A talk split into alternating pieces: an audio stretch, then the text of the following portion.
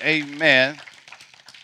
Write this down. We have been talking extensively for some time now under the heading trapped by your traditions, being that individuals or believers who have still been bound as a result of the traditions of men. We taught on that subject for about eight weeks. We got into some very significant truths regarding the traditions of men. One of those things, truths were that the traditions of men, those things that men have imposed beyond the Word of God, has made the Word of God of no effect in the life of the believer. So it's important that as believers we live in agreement with the Word of God, not man's tradition. Then, two, under that heading, we have taken on uh, another subheading titled Under Grace. Will you say that? Under Grace. Amen. We know now as a result, this is the fourth week on that under grace, and we know that we're no longer under the law, but we're under grace. We've seen this in Romans 6:14. And again, those of us who are new creations in Christ, you and I were never born under the old covenant system of keeping requirements and demands in order to be justified before the Father. We were not born under that covenant. Are you with me? We've seen this throughout the Word of God. Those things were types and shadows until the reality or the substance came, which was Christ. And once He came, those requirements were nailed to the cross. Who remembers this? Now, do we keep, we talked about the ceremonial laws, we talked about the judicial laws, we talked about the moral aspect of the law. The moral aspect, the moral aspect contains what we know as the Ten Commandments. And again, there were some 613, some say 619 commandments that Israel had to keep. Are you here? But when we talk about the moral aspect of the law, we're talking about do not steal, do not kill, do not commit adultery, do not bear false witness against thy neighbor, and so on. Thou shalt have no other God before me. Now, do we still keep the moral aspect of the law? Absolutely. But in keeping those things, they are insufficient to make us right before the eyes of God. Do not do them. Please do not do them. But just because you don't do them, that is not what justifies you before God. Jesus justified us before God. And when we understand that, again, grace makes us eager to want to do the right thing. So we were not born under that system of doing to be right. But what has been promulgated or preached throughout, or what has been handed down, again, traditions, uh, and we know that throughout the teaching that word tradition means things handed down. And we know that things that have been handed down, a lot of things that have been handed down in Christendom, have not been that which, or, or has not been rightly divided in a lot of instances because much of Christianity, not all, has turned into a performance based Christianity where we're justified, men of God, by what we do. And as long as you try to justify yourself by your own effort, you will forever fall up short. As a matter of fact, when you try to make yourself right, Sister Hill, by your own efforts, we either become very prideful or very depressed very prideful in the in the fact that I, I didn't do that. I crossed every T, I dotted every I. God bless you, but that's not why you're right with God. And as a matter of fact, because of that prideful heart, many fall into asceticism. Say asceticism. Someone say asceticism. Asceticism is when you try to become right before God by denying yourself or depriving yourself of, very th- of various things, and some even to the extent of self infliction to be right. And it doesn't work. And for those who don't measure up or feel like they can't measure up, they become very depressed. Even so, when it comes to the message of grace, preachers have watered it down and are afraid to teach it because they think you're teaching living moral free. That is not the message of grace. As a matter of fact, we know that grace and truth came by Jesus. He was full of grace, or he is full of grace. He is the embodiment, the personification the realization of grace. So when we're talking about grace, we're talking about the man Jesus. Do you need to see that? Will you put that up? Titus 2 11 and 12. So we're talking about under grace. Write this down grace consciousness. We want to become more grace consciousness and not sin consciousness. Christ took away the sin consciousness. What do you mean? That feeling of guilt and condemnation. Oh, watch this. And, and we're so, some, some are so sin conscious. Sin consciousness is that, again, they're now serving God out of trepidation, out of fear, not out of awe and reverence. And they feel like, Brother Moore, if they miss it, oh, God's going to punish me. Listen, Jesus took the punishment that we should deserve as a result of not. We're going to see this. So, and see, you have to, you, uh, again, we have to sit in this.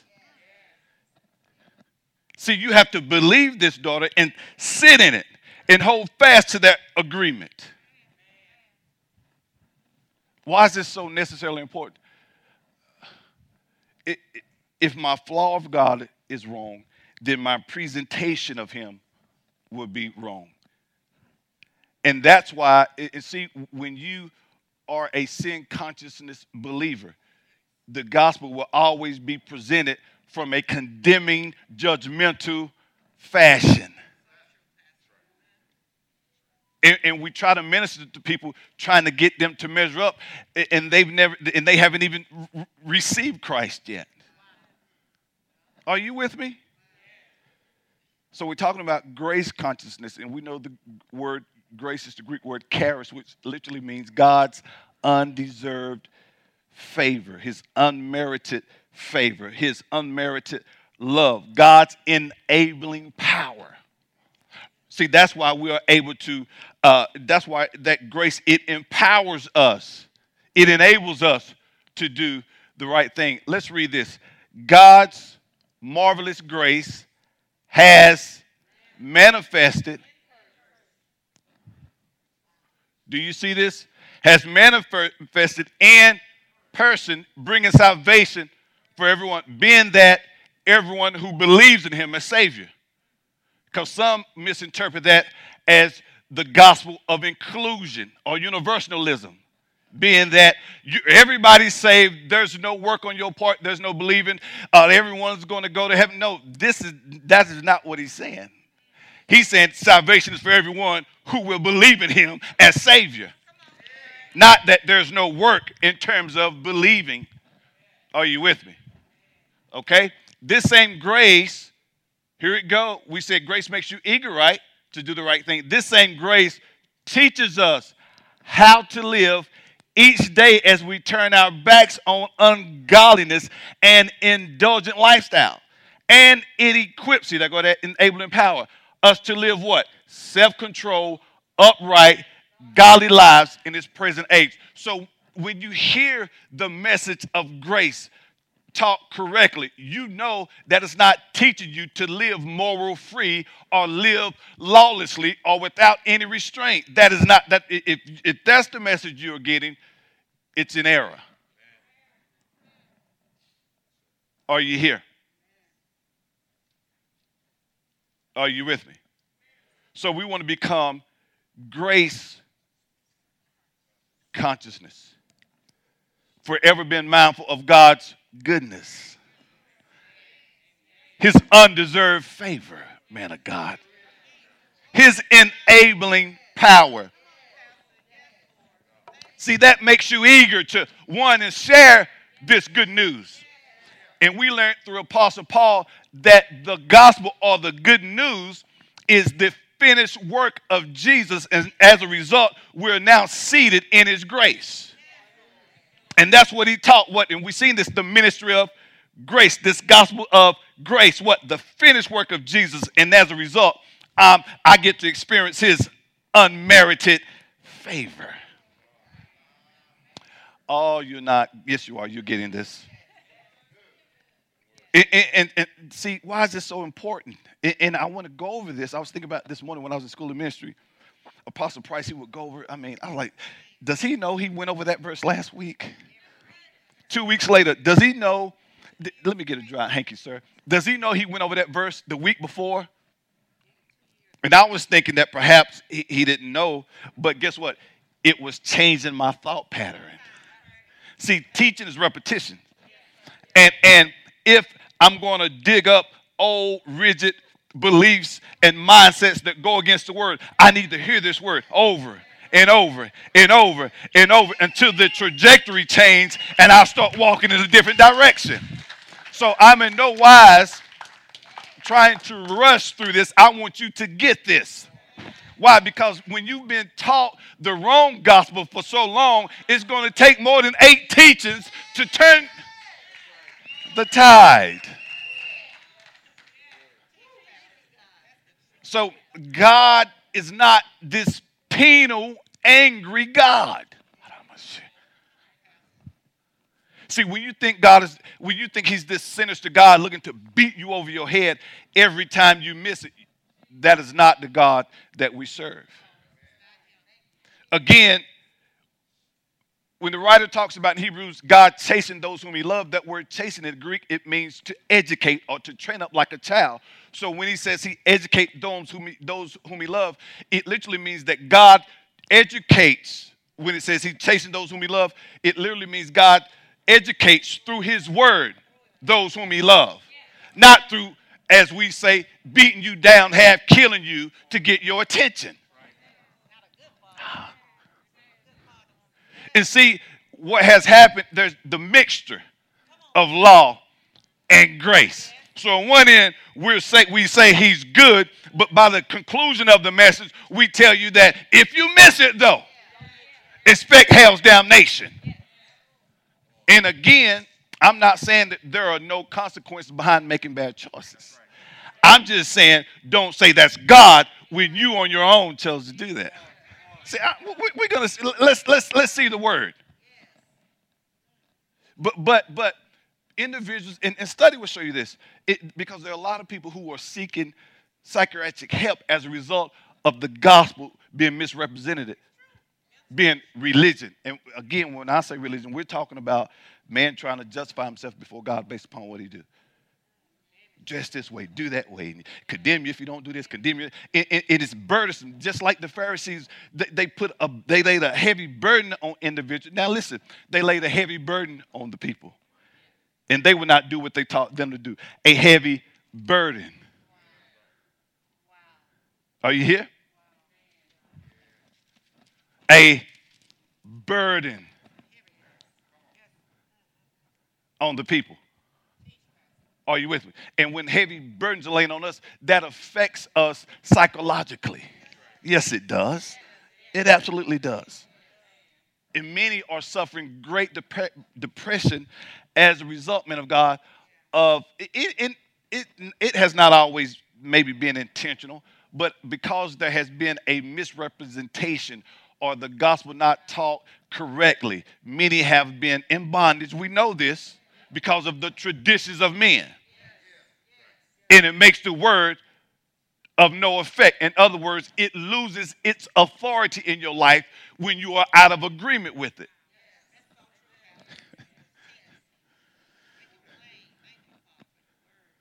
Religion has also been shown to discourage, listen to this, and I know this to be true. Religion has also been shown to discourage the development of adult coping behaviors and the human to human relationship skills that enable people to cope in an adaptive way with anxiety caused by the stresses of religion. And, and I see why so many adults are, are in jacked up relationships, especially Christians, because they have been damaged psychologically by preachers. Yeah preachers, man, they have made the word of God of no effect because of their tradition. So there are preachers of the gospel, if you will, who are partly responsible for the psychosis that a lot of believers are experiencing. That's why some boy, they even even you know from leaving to whatever. I mean, man, you feel like dirt by the time they get through, and that should not be the case. Are you here? We, see, we you have to you have to get to the fact where you understand. When you say this, God is not mad at me. Ah. No, no, you have to say it like you mean it. God is not mad at me. I'm going to show you this. Say it again. God is not mad at me. I am delivered from God's judgment. No, no, see, you, you, you, some can't say it, minister, because they've done heard the wrong. Say, I am delivered from God's judgment. And listen, don't let another, whoever, pour you back into believing that. And we're going to see what the Word of God says. Say this God loves me. You got to say it like God loves me. And He treats me with undeserved favor. See, when you receive that, when the enemy try to attack you, you know this is not God. Why? Because he loves me. They, why? Why? Because I walk in uncommon favor. Did you? No, there's favor. So even in this, there's a favor. So this too shall pass. You hear? See, we again we have been so uh, taught the wrong, thank you, don't lied to. That, that we're forever guilty. If, if you, I mean, if you have any kind of a bad day, you, that you just feel so terrible. Like there's no room for error. That's too much of a burden for you to carry.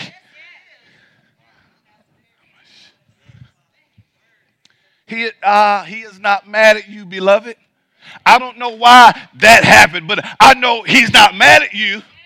I do know Jesus said, In this world you shall have tribulations, but be of good cheer, for I have overcome the world. Then John tells us that it is our faith or our agreement with God that gives us the victory in the world.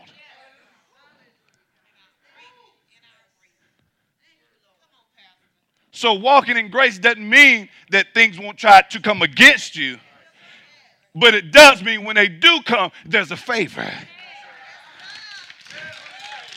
on your side. God's enabling power is working for you.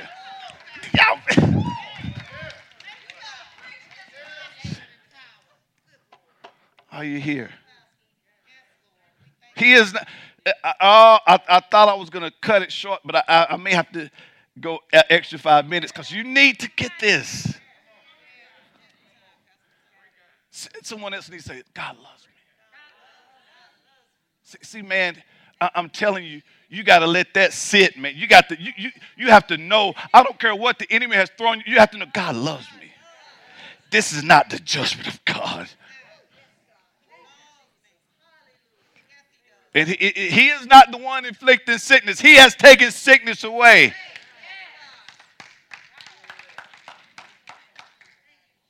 He is not the one bringing doom and destruction. You've been delivered from. So we have to be grace consciousness, forever mindful of His unmerited favor, His enabling power. So, so when I say grace consciousness, man of God, we're talking about understanding what grace is and our position before God as a result of Christ's finished work. So when I say grace consciousness, I'm talking about you have to be mindful, daughter, of our position before God as a result of the finished work of Jesus. You remember last week we talked about position and practice, right? Who remembers that? So you don't remember. In Romans chapter 6, we said that Paul's argument in Romans uh, chapter 6, particularly, he talked about the difference between the believer's position and the practice. His position is that he is now in right standing with God, uh, Brother Moore. That's our position is we are in right standings. We are seated in him in heavenly place. See, that's positionally.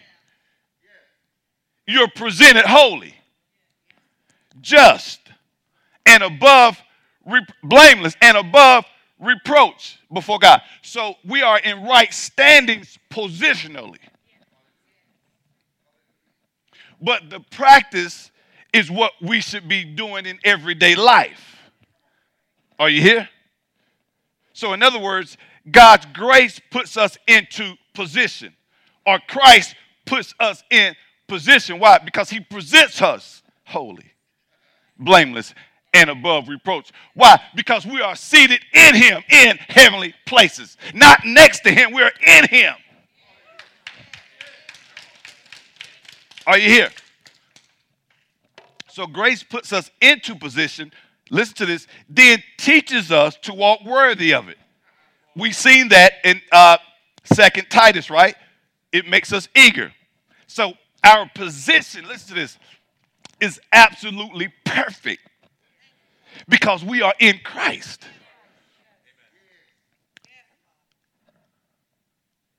So he sees you in light of Christ's finished work. So he's not looking at you angrily or in an angry way. He's not looking to slay you if you miss it. Oh, see, again, see, I, I I've never heard this. You know, my last pastor said, "Man, that holy." listen, beloved, we we are holy. We are sanctified. Christ made us holy once and for all. Notice, positionally, we are good, but every day is the practice in the sense of walking in a way that corresponds with our position. Uh, I'll say it again. I see you're about to write that down. Our practice should increasingly correspond to our position. So if he sees us holy, then my practice is to walk in a way that corresponds with my holiness. Who gets that? So it's not the practice that makes you holy. Christ made you holy, and my walk just corresponds with what I'm already, what He has already made me. So that's why you have to stay in a. Oh, uh, let me show you.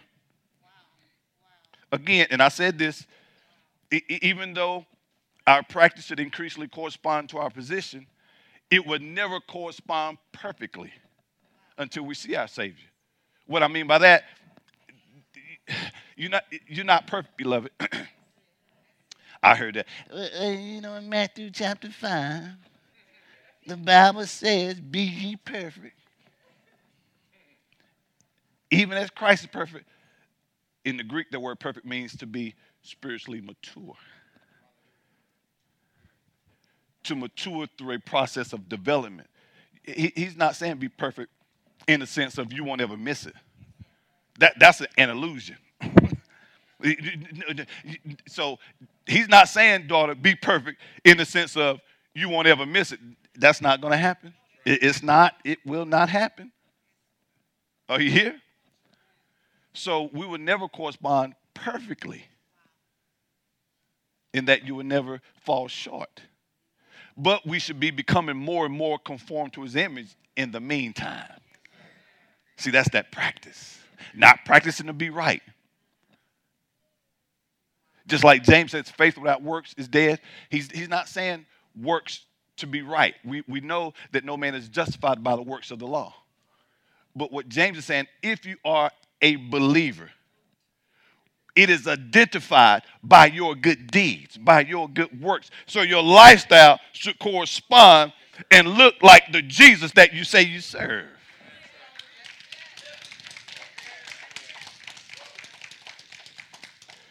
Uh, let's look at this. So we're talking about what? Grace consciousness. You shouldn't be sin conscious. Feeling condemned, man of God. Guilty. Feel, just, just feelings of guilt all the time. Are you here? That was taken away. See, the only way we should feel that way is if we were, in fact, actually born under the old covenant system. And the reason why they forever were sin conscious is because the sacrifices that they made, they had to constantly do those things. And as a result uh, of that, it always reminded them of their sin. Let, let, let me show you. Hebrews 10 did I say Hebrews 10? What do we say? No more sin consciousness, right?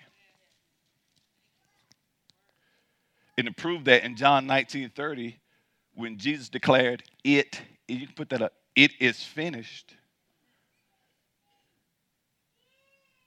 The Greek word translated, it is finished, is the word tetelestai, tetelestai. It's an accounting term which literally means paid in full. So when Jesus declared, or when in other words, it is finished, he was declaring that the sin debt owed to his father was not only wiped away, Brother Damien, but it was wiped away completely and forever. Watch this the sin debt. So if the sin debt has been wiped away, there should be no sin consciousness because there's no longer a debt there to remind me. Ah. And he wasn't wiping away a debt that he owed the Father. Jesus eliminated, eliminated the debt that was owed by mankind, which was the sin debt. Minister K, if the sin debt has been wiped away. Why am I sin consciousness? There should be no consciousness of the sin debt. Why? Because it has been wiped. See, I need to be grace consciousness now. I, I, I know. It, it, thank you. It's gonna take. It's gonna take us several more weeks. Ah. Uh, Hebrews 10 uh, it's a lot of verses. Let's just take our time. Now, you got to remember one of the things that the writer of Hebrews is expressing to those uh, believers, because many were still uh, bound by Judaism. But one of the things the writer expresses is that Christianity is superior than Judaism, to Judaism. It's superior than the law of Moses talking about Christ as the priest because it deals with him as the priest. Christ is more superior than the old covenant priest. And salvation in him is sufficient alone, not through the works of trying to keep some demands. Uh, let, let's, let's look at it. Verse 1 For the law, again, having a shadow of the good things to come and not the very image of the things can never, you see this? With these same sacrifices, which they offer continually year by year, make those approach what? Perfect. For then they would not have ceased to be offered. So if those sacrifices were good enough, daughter, they would they would have been able to continue offering the sacrifices. But since they were not, were not, they had to do it continually year by year. Are, are you here? For then they would not have, for then they not have ceased to be offered.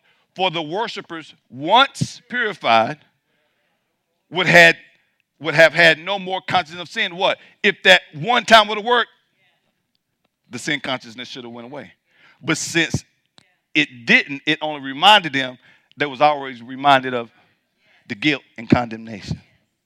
But in those sacrifices, there is, see here go right here there is a reminder of sins every year verse 4 for it is not possible that the blood of goats uh, the blood of bulls and goats could take away sins.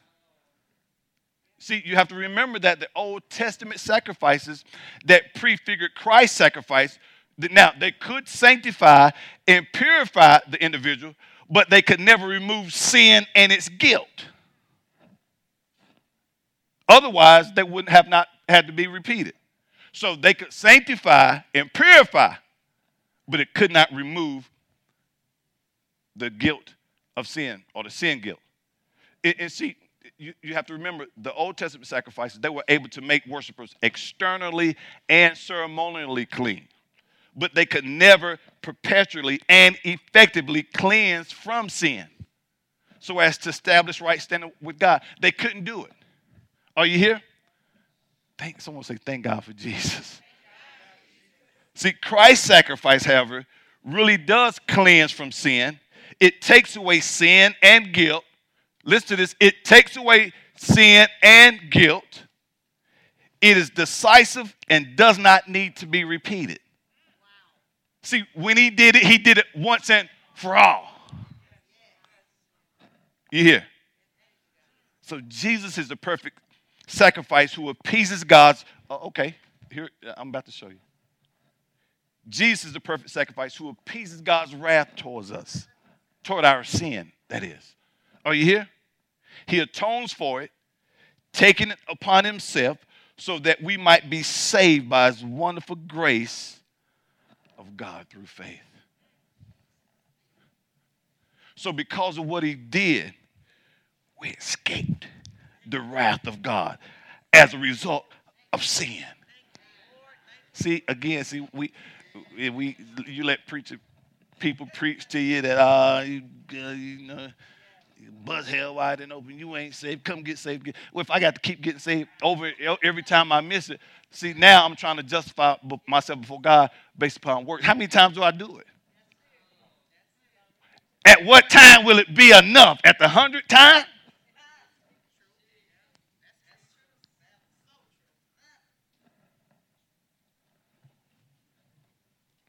Are y'all here? Let me show you something. So we said Jesus did what? He took away the sin debt. Let me let, let me pause right here and we're gonna come back to verse 5, okay?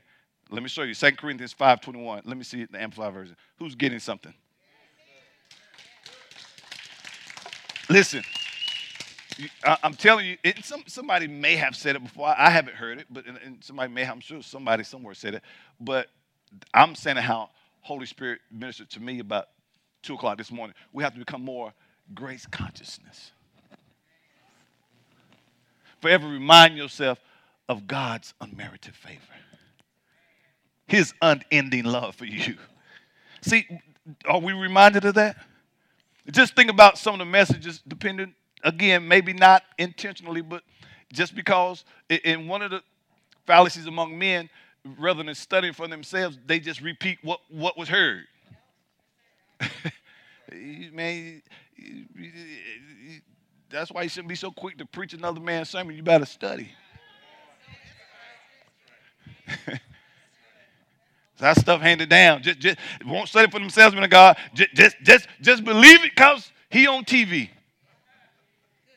or she's on TV.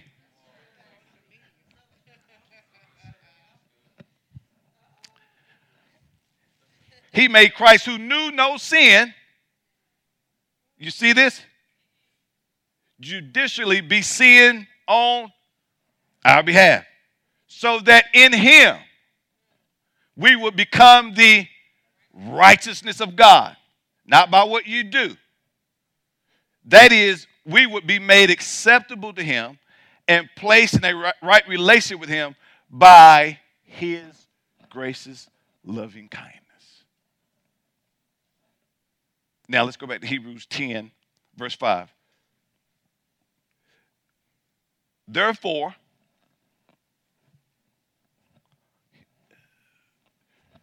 therefore, when he came into the world, talking about Christ, he said, Sacrifice and offering you did not desire, but a body you have prepared for me. In burnt offerings and sacrifices for sin, you had no pleasure. See, that wasn't his original intent. Then I said, Behold, I have come in the volume of the book. It is written of me to do your will of God. And we know that it is finished, right? Previously saying, sacrifice and offering, burnt offerings and offerings for sin, you did not desire nor have pleasure in them, which are offered according to the law. Verse 9. Then he said, Behold, I have come to do your will, O God.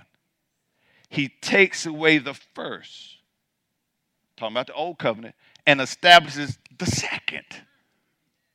And we've seen throughout the seasons, Christ is the fulfillment of the law. He ended the law. He is the end of the law. We, we've seen that also.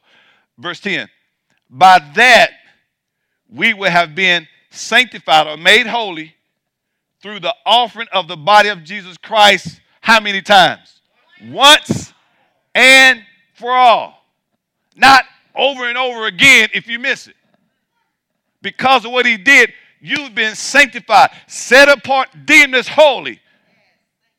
Once and for all. So, positionally, you are good. But our practice should constantly correspond with our position. See, and see, and when you understand that, even when my practice isn't somewhat on point, because of my position, I am still good. Oh man, y'all, that's hard. that, I don't think that. So even if I fall short, man of God, positionally, God still sees me holy, blameless daughter, and above reproach. If you believe it. See, we're going to see that. You have to see, you can't get condemned because Holy Spirit, now He will convict you, but He doesn't condemn you. Are you here? Verse 11. And every priest stands ministering daily and offering repeatedly the same sacrifices, which can never take away sins. But this man, after he had offered one sacrifice for sins, how long? How long?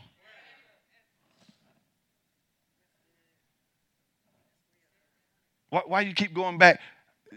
He's, he's forgiven you once and for Forgive me my sin. Forgive me my sin. Forgive me my sin. Forgive me my sin. Forgive me my sin. Forgive. Uh, I did that once and for all. Y- y'all.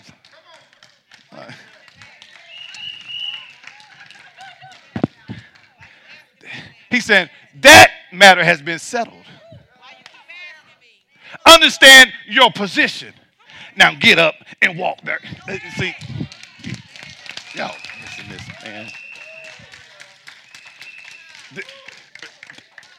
you get it. Uh, see, see, I, that, see, that, that's telling me somebody's getting this. For by one, what, verse are we on? Don't, was it verse okay verse verse 11 and every priest stands ministering daily and offering repeatedly the same sacrifice which can never take away sin verse 12 but this man after he had offered one sacrifice for sins forever sat down at the right hand of god We've seen the last couple weeks. Where are we seated? In Him. Where? In Him. Where though? No, no. We're seated in Him, but where are we seated in Him? In relation to the Father. Oh, thank you. Okay. Yeah. Okay. so, so, so, so. Not only is He at the right hand, you are in Him at the right hand. Uh, that's why you shouldn't trip when you fall short because he you are in him. So when he looks to the right, he doesn't see you. He sees you in light of his son. Uh, but this man, after he had offered once uh, one sacrifice forever, for sins forever, sat down at the right hand. From that time, waiting until his enemies are made his footstool. Verse 14, watch this. For by one offering, he has perfected forever those who are being sanctified. Will, will you say grace consciousness? See, see, again, you have to sit, Crystal, in this position with confidence. So we have to sit, sit confidently in our position before the Father. I'm telling you this because those old habits will make you feel like they'll try to get you out of your seat. Well, how you call yourself Christian? You done said a bad word. Because I'm seated in Him. And since I believe that, that talk will get cleaned up as I keep practicing who He called me to be.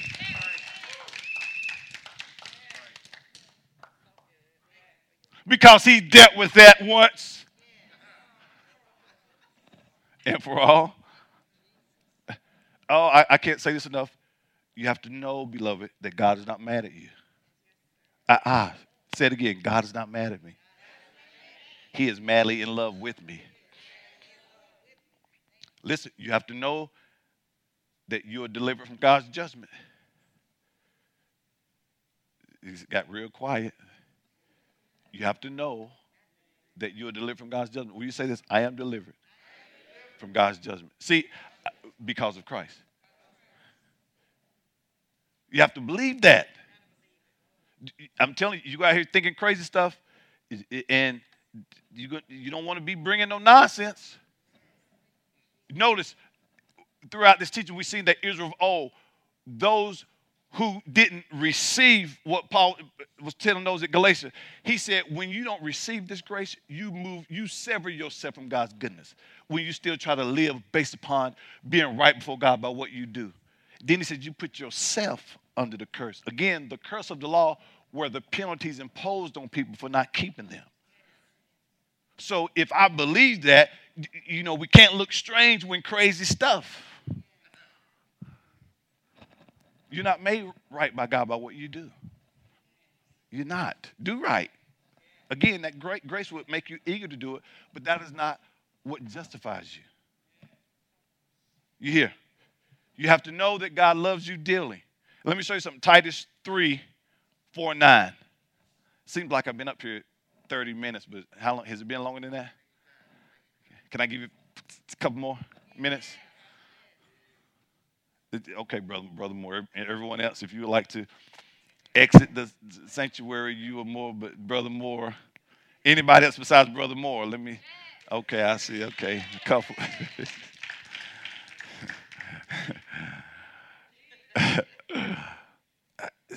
Man, you, this is liberating to me. Hold on, knowing the truth. And you shall know the truth truth shall make you free or set you free. Knowing the truth. Say, ah, bah. It's nothing against whoever, what, but when you receive this, I, I, don't, I don't have to keep preaching to you. You're coming out. You're already out. You're coming out of what?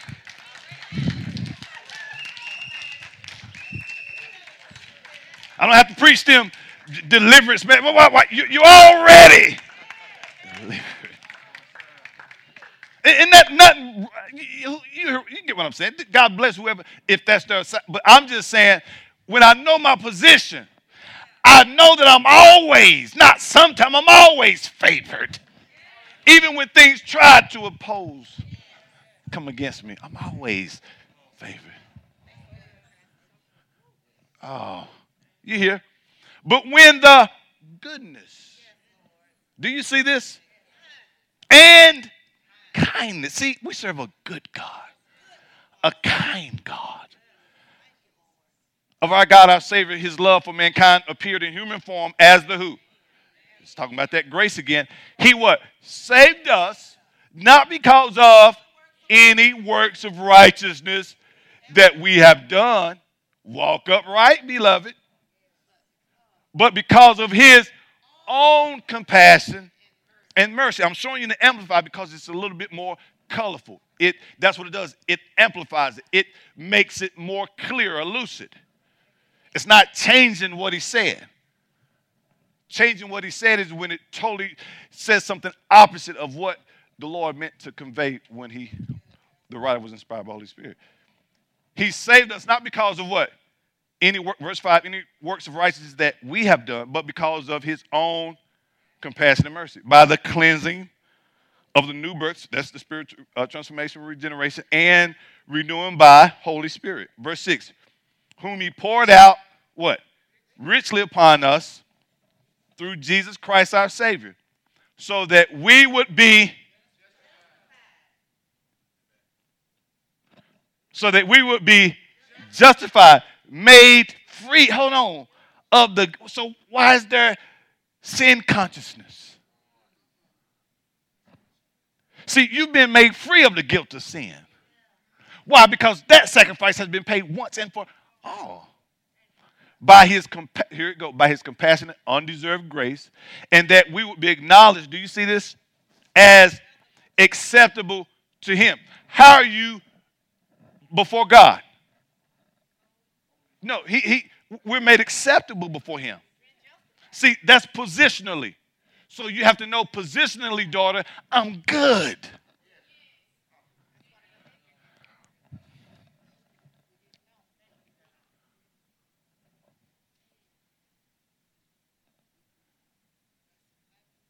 and that we would be acknowledged as acceptable to him, made heirs of eternal life. Actually, it, see, you should be experiencing now. According to our hope, he is guaranteed. Verse 8 This is a faithful and trustworthy saying. And concerning these things, I want, see, see, you can't let religion dumb you down. You can't let Rev them cause you to change your confession when your confession is in line with the Word of God. See, this is a faithful and trustworthy saying, and concerning these things, I want you to speak how? With great confidence. Do you see this? With great confidence, so that those who have believed God, that is, those who have trusted Him, relied on, and accepted Jesus Christ as Savior, will be careful to what? participate in doing good and honorable things. Again, when you understand your position and where you are, your practice will correspond, but you have to believe that. Are you here? Uh, verse 9, but avoid foolish and ill informed and stupid controversies and genealogies and dissensions and quarrels about the law. Again, you, you, you have people trying to get, we were not even born under that covenant. So why are you trying to get me to be bound to something that I was not even born under? For they are unprofitable, useless. Ephesians 2 4 through 9. See, uh, uh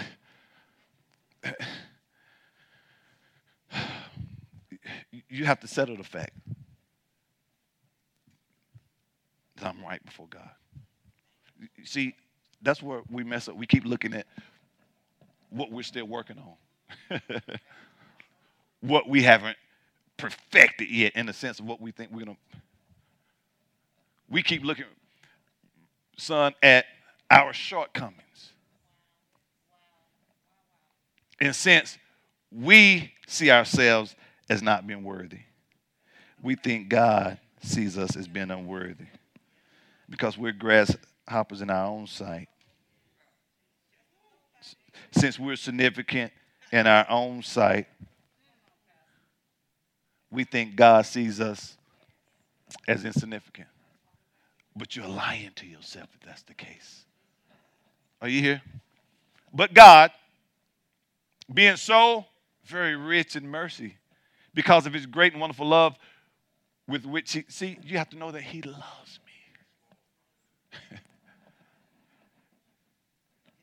me. he chasing those who love. See, you learn today that, yeah, he educates me through his word because he loves me.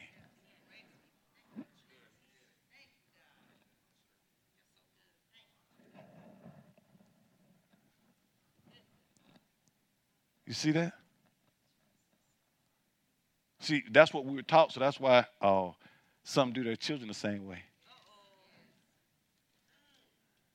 try to beat them into discipline. And when the, even some won't even bless their kids, uh, we try to hold them to that same, you're not measuring up.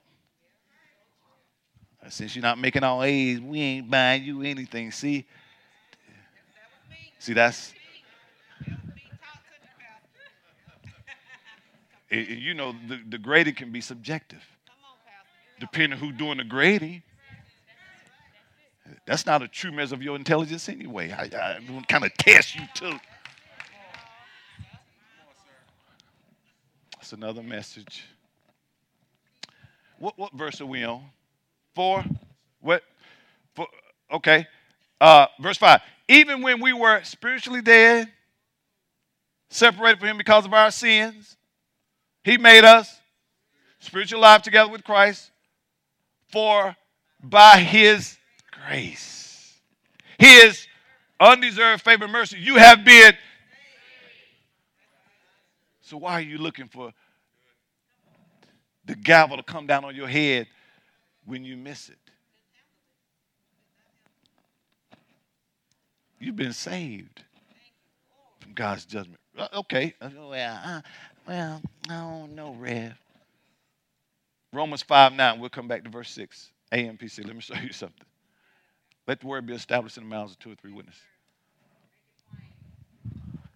I'm almost there, guys. Therefore, uh, therefore, since we are now justified, acquitted, made righteous. See, your position, Minister K, is you are now in right relationship with God by virtue of Jesus. So, positionally, I am in right standing. You have to believe that. Therefore, since we are now justified, acquitted, made righteous, and brought into right relationship with God by Christ's blood, how much more certain is it that we shall be? Look, look.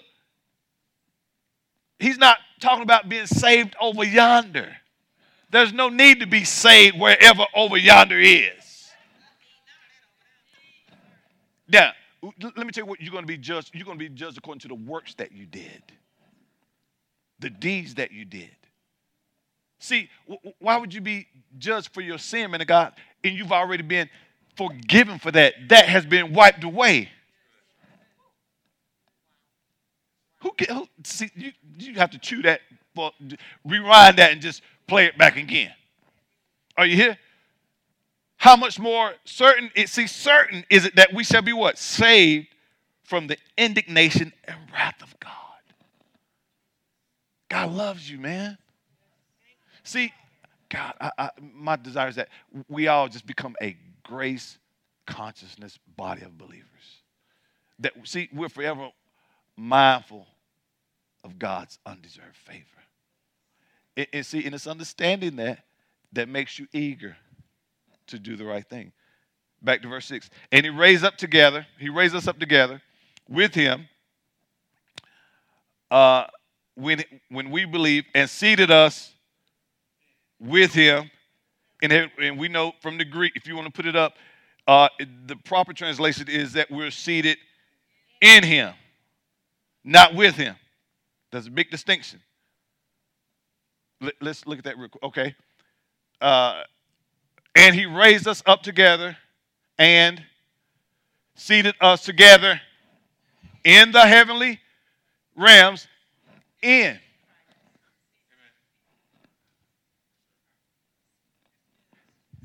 See, see, with makes it look like. So when you look, okay, there go, there go Jesus, Carter. See Carter that no. He sees Carter in light of being in Christ. So we're in Him. You have to believe this. Five more minutes. That time is running. Yeah, y'all must have sped that clock up because it. I don't remember it moving that fast.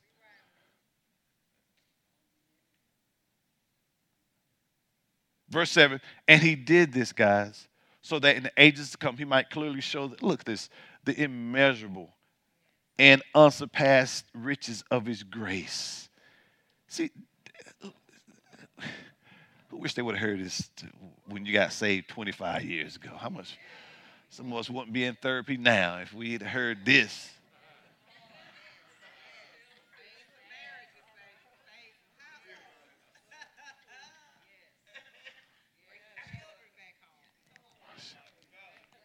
And, and I don't mean that to, to insult the body of Christ, but because of uh, individuals who were uh, unskilled in the word.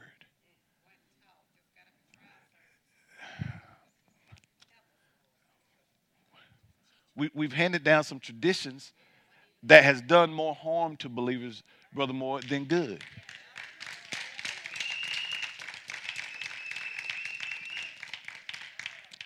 And he did it so that in the ages to come, he might clearly show the immeasurable and unsurpassed riches of his grace and his kindness toward us in Christ Jesus by providing for our redemption. Verse 8 For it is by grace, God's remarkable compassion and favor drawing you to Christ, that you have been saved. Watch this. Actually, he go a third confirmation. Actually delivered from judgment and given eternal life. See, that goes back to what I said earlier. The, the Word of God tells us that the moment you receive Christ, you have eternal life then. Not there. See, it, it, if, if, if I'm not sure that I don't have it until there, see, now my confidence can be shaken. Why? Because I'm not sure. I don't know. See, as a believer, you shouldn't be talking about you're trying to make it to heaven. You should know that your name is already written.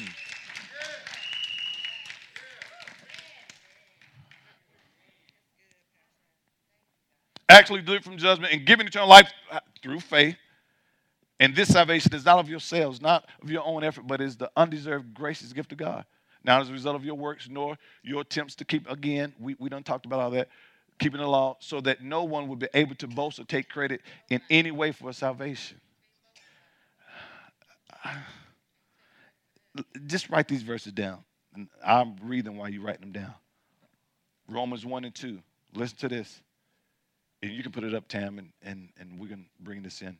Therefore, since we have been justified, that is acquitted of sin. Do you see this? Delivered uh, de- I'm sorry, declared. Bla- see, you are declared blameless before God. See, that is that is your position. I am blameless before God. See, again, that sin consciousness, that sin guilt will have you forever trying to get you to keep looking at your shortcomings. See, that's the problem. We're looking at self and not him.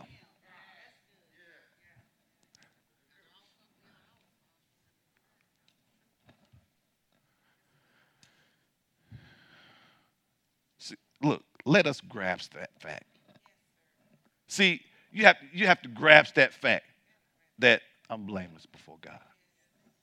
See, it's hard to, I know, I, am not expecting you to say it today with confidence because depending on the nature of, and severity of the religion that's being poured into some of us, we, we some are saying it, but I don't see it in your eyes. You're like, I'm blameless.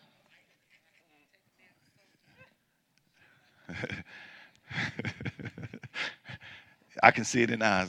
I'm blameless, but there's that. You know, eyes moving all the whole time. I'm blameless. You have to know that. Blameless before God. See, that's your position. So my practice may not always be where it need to be, but positionally. And because I know where I am positionally, that makes me eager to practice where my practice corresponds with my position. Who doesn't understand that? So you're not holy minister by what you do. Positionally, you're already holy. And I just live that way because I just want to correspond with my position.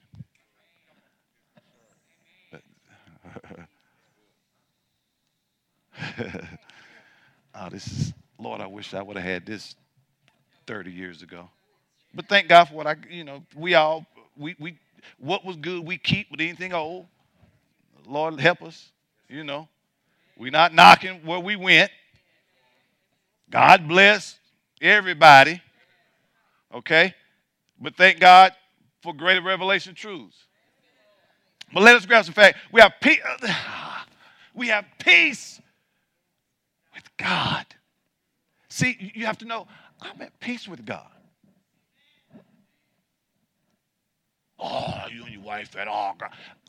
Even when my practice is getting right with my boo, my wife, you have to know that I'm still at peace. Even when we haven't spoken in two days, all American couples eyes moving around.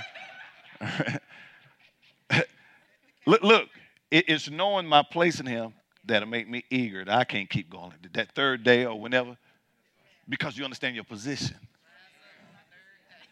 That's where that enabling power comes in. Where your practice is lining up with. See, y'all, I'm just trying to, you see, but see, you have to know this because if not, you fall into that guilt, condemnation, and it just creates a downward spiral. Okay? So uh, you have to know we have peace with God and the joy of reconciliation with Him through our Lord Jesus Christ, the Messiah, the Anointed One. Verse 2. Through Him we have also what? Access by faith into this remarkable state of grace in which we firmly and safely and securely stand. I, I, we showed you over the last couple weeks that word stand there is stand in a figurative sense. It, it literally means steadfast. And we've seen in Colossians that that word steadfast means to be seated. So, though through him we have access by faith into this remarkable grace in which we firmly sit or remain steadfast if you don't want to take sit. Same thing. Let us rejoice in our hope. See, here go that word confidence again. Confident assurance of experiencing and enjoying the glory of our great God, the manifestation of his excellent Son. Who got that? Who gets this? And I, I, I think I'm going to stop right there. If I keep giving you more verses, it's, it's going to, we'll pick up here next week. But, but listen, beloved. L- listen we got we got to get to the place well you know what? Let me read one more just to show you that we have to hold fast to this profession. Colossians 1 21 through 23 real quickly. Notice we kept seeing the word confidence. You have to believe this. You have to so you have to you have to say this and declare it with boldness. And let's stop doing this. Let's stop because when we hear things like this, our mind to go back to what he said. You know what we was taught. So now what you got to do, you got to take this truth and use it against what was said, but said incorrectly.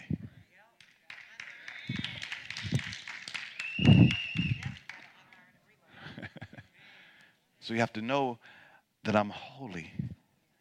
I, whether I have on a dress, ripped jeans, t shirt, makeup, jewelry, no jewelry, tattoo, no tattoo, I am holy. See, it sounds easy, but some have been told because you're tatted, you're not holy You're wearing makeup. You're, you're not. You're dyeing your hair. You're not. Holy. See, the devil is a liar.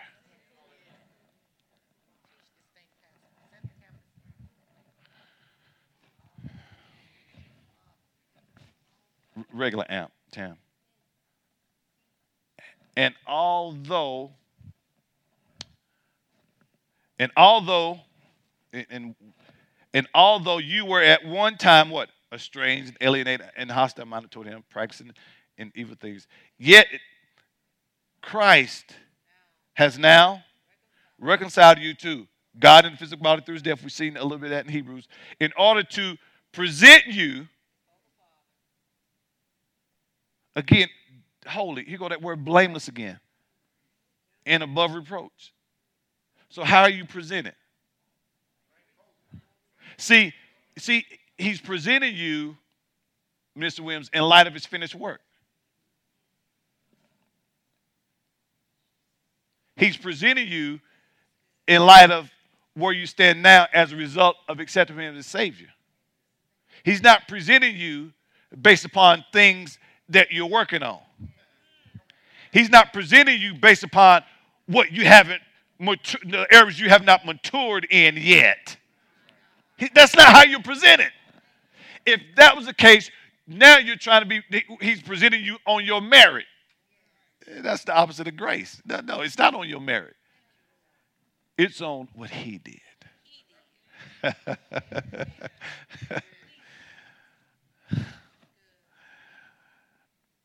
Yet, Christ is now reconciled us to God in his physical body through the death to present us before the Father holy, blameless, and above reproach. Verse, here it go. And he will do this if you continue in the faith. We know that word literally means to be in agreement, right? So you have to continue in it. So you have to stay in agreement with God, right? Well grounded, steadfast, and not shifting away from what? The, see, you can't shift away from the confident hope. That is the result of the gospel that you have heard, which was proclaimed in all creation under heaven, and of which gospel I, Paul, and we've seen in Acts that he was gospel of grace, was made a minister. So you have to continue in this. So you have to stay in agreement. That's why in Hebrews 10 23, one of the things, go there, Tamara, that he was saying to those who were struggling in this dual identity, if you would, Judaism and Christianity. He was telling them, you have to hold fast to your profession of faith without wavering. For he who promises faithful, for he is faithful who promised. Do you see this? Okay? Let us hold fast the profession of our faith without wavering, for he is faithful that promise. So hold fast, write this down, and we're done. Again, what is that word, Minister Williams, Damien? Homologia. It's the Greek word homologia. And this is what it means when he says hold fast. It means to what? To say the same or to say together.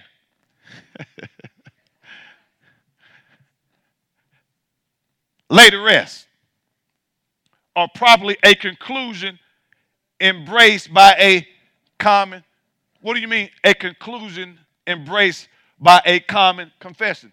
So you lay things to rest by saying the same thing that God has said about that thing. You lay it to rest by saying the same thing that God has said about you. So if He sees you holy, blameless, and above reproach in the midst of your shortcomings and people trying to get you back under something that you were never born under, you have to keep saying the same thing about yourself that God has said about you.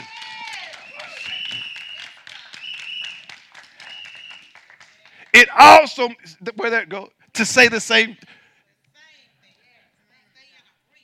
And what we get out of agreement is when we say something other than what God has said.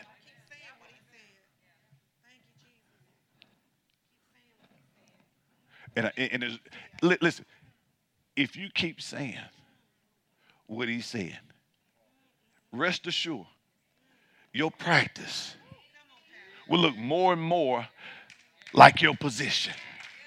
Why? Because I believe.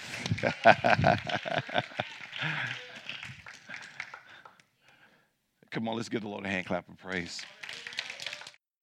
If this message has been a blessing to you and you would like to make a donation and support this ministry as we expand the kingdom of God, please visit ShekinahGloryFC.com or download our church app from iTunes App Store or Google Play by searching Shekinah Glory FC and click Give to make your donation.